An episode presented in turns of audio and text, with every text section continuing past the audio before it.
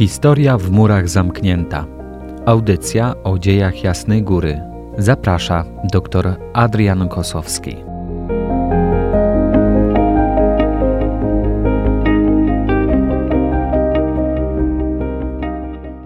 Szczęść Boże. Witam Państwa w dzisiejszym odcinku audycji Historia w murach zamknięta, w którym będę kontynuował temat rozpoczęty 2 tygodnie temu, dotyczący polityki austriackich władz zaborczych wobec kultu Matki Bożej Królowej Polski, a także pielgrzymek na Jasną Górę w latach 1772-1809. W poprzednim odcinku zakończyłem na działaniach, jakie podejmowały władze austriackie na ziemiach polskich zagarniętych w wyniku pierwszego rozbioru. Natomiast problem kultu Matki Bożej Królowej Korony Polskiej i pielgrzymek do Częstochowy pojawił się ponownie ze zdwojoną siłą na terenach trzeciego zaboru austriackiego, dokonanego w roku 1795, i tym razem władze zaborcze rozpoczęły systematyczną akcję przeciwko kultowi Królowej Polski. Rozpoczęto ją wkrótce po ostatecznym ustaleniu granic zaborczych w 1796 roku i włączeniu kolejnych polskich ziem do monarchii Habsburgów. I tym razem, tak jak wcześniej, posypały się państwowe rozporządzenia w dziedzinie kościelnej, które nowo okupowane tereny miały dopasować do wzorów austriackich. Nie bez znaczenia był tutaj fakt, że sama Częstochowa, mimo iż należała do diecezji krakowskiej, została zagarnięta już w drugim rozbiorze przez Prusy w 1793 roku, a powstała wówczas niezwykle kontrowersyjna sprawa obrazu Matki Boskiej Częstochowskiej na Sejmie Grodzieńskim właśnie w roku 1793, została przesądzona niemymi głosami.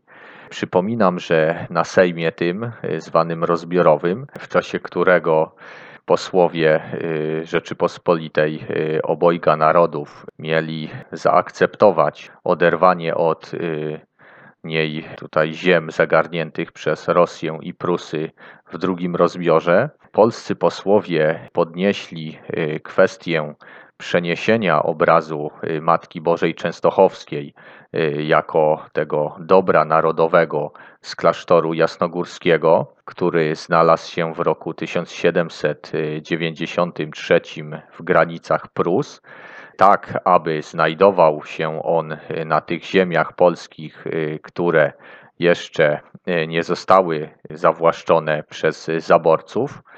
Tak jak już powiedziałem, kontrowersyjny ten pomysł nie został zrealizowany, a obraz pozostał w klasztorze częstochowskim. W okresie rozbiorów Częstochowa, a zwłaszcza obraz jasnogórskiej Królowej Korony Polskiej, urastały do roli symboli państwowości polskiej i niepodzielonego narodu. Wobec tego Częstochowa nie została wcielona do diecezji krakowskiej, której część należała do Królestwa Prus już od czasów wojen śląskich. W roku zawarcia Konwencji petersburskiej przez zaborców, a więc w tym dokumencie, w którym w roku 1979 trzej zaborcy przypieczętowali trzeci rozbiór Polski, Prusy zadecydowały jednostronnie, że Częstochowa wraz z tak zwanym Nowym Śląskiem zostanie włączona do mocno zniemczonej diecezji wrocławskiej. Jasna Góra w Częstochowie była odtąd więc zagranicznym miejscem pielgrzymkowym dla Polaków z terenów trzeciego zaboru austriackiego.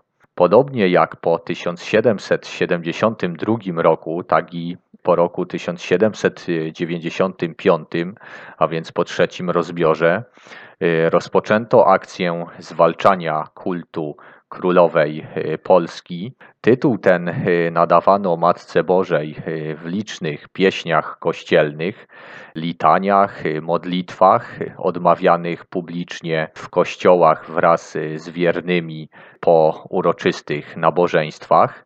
Odpowiedni zakaz w tym zakresie wydały władze austriackie w 1801 roku i rozesłały go do konsystorzy biskupich w Krakowie i Krastymstawie dla diecezji chełmskiej.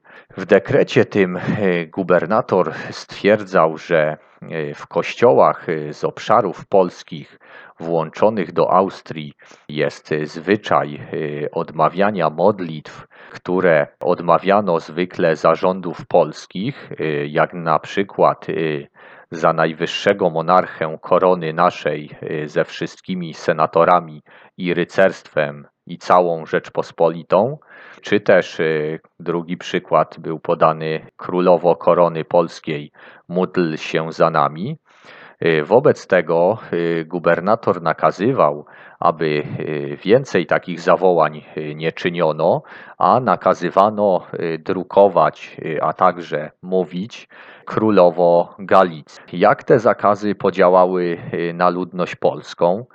Upadek państwa polskiego przypadł na okres wielkiego odrodzenia narodowego i kulturalnego. Nie mogło zatem dziwić, że władze austriackie musiały podjąć kolejne kroki o charakterze administracyjnym i propagandowym, aby zrealizować swoje cele.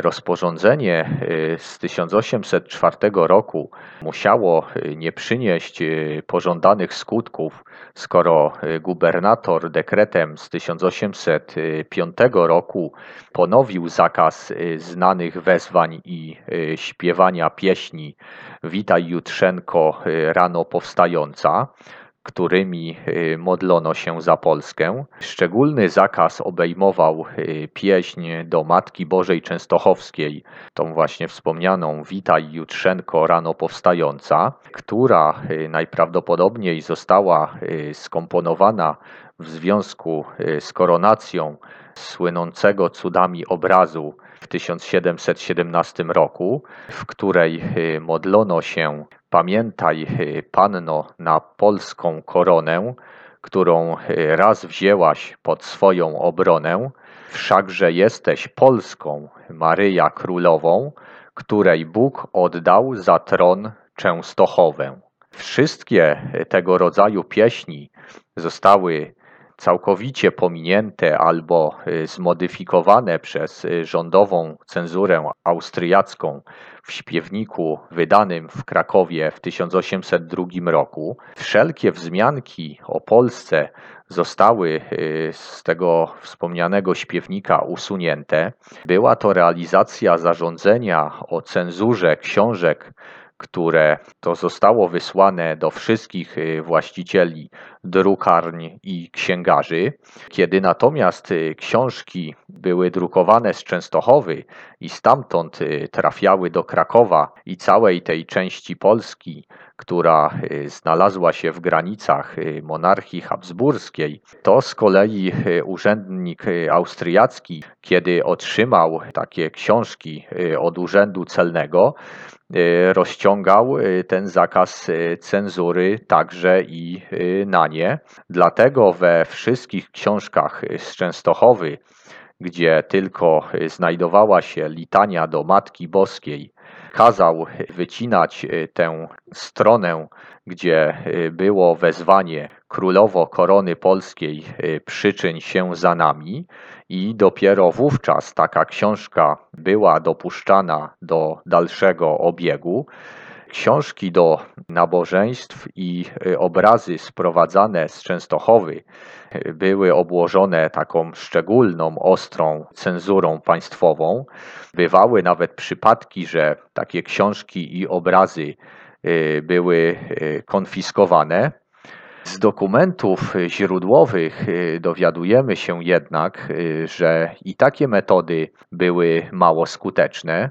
Współczesny świadek poczynań zaborczych relacjonował, że wspomniane rozporządzenia państwowe i płynące z nich nakazy niewiele dawały, ponieważ ludność polska nie przestała modlić się po dawnemu, co dało się usłyszeć między innymi w śpiewach Królowo Korony Polskiej, pomimo zakazu wysokiego gubernium. Wobec tego władze zaborcze w roku 1807 wpadły na bardziej drastyczny pomysł, aby stare książki do nabożeństw i śpiewniki jakimkolwiek sposobem odebrać ludności polskiej. Konsystorz chełmski ogłosił to rozporządzenie gubernialne księżom, ale Austrii już nie wystarczyło czasu, aby w Galicji Zachodniej skonfiskować wszystkie dawne książki do nabożeństw i wymazać pamięć o królowej korony polskiej. Przypominam, że w roku 1809 po zwycięstwie wojsk polskich nad armią austriacką ziemie polskie, które zostały zagarnięte przez Austrię w trzecim rozbiorze, a także skrawek ziem zagarniętych w pierwszym rozbiorze, zostały połączone z Księstwem Warszawskim, które zostało stworzone w roku 1807 i było taką namiastką państwa polskiego utworzonego przez Napoleona w wyniku klęski wojsk pruskich z armią napoleońską. W kolejnym odcinku będę kontynuował dzisiejszy temat.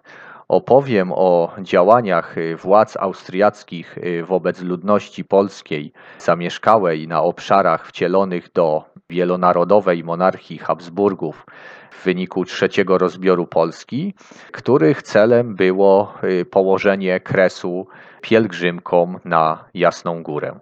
Zapraszam wszystkich już dzisiaj serdecznie. Szczęść Boże! Historia w murach zamknięta. Audycja o dziejach Jasnej Góry. Zaprasza dr Adrian Kosowski.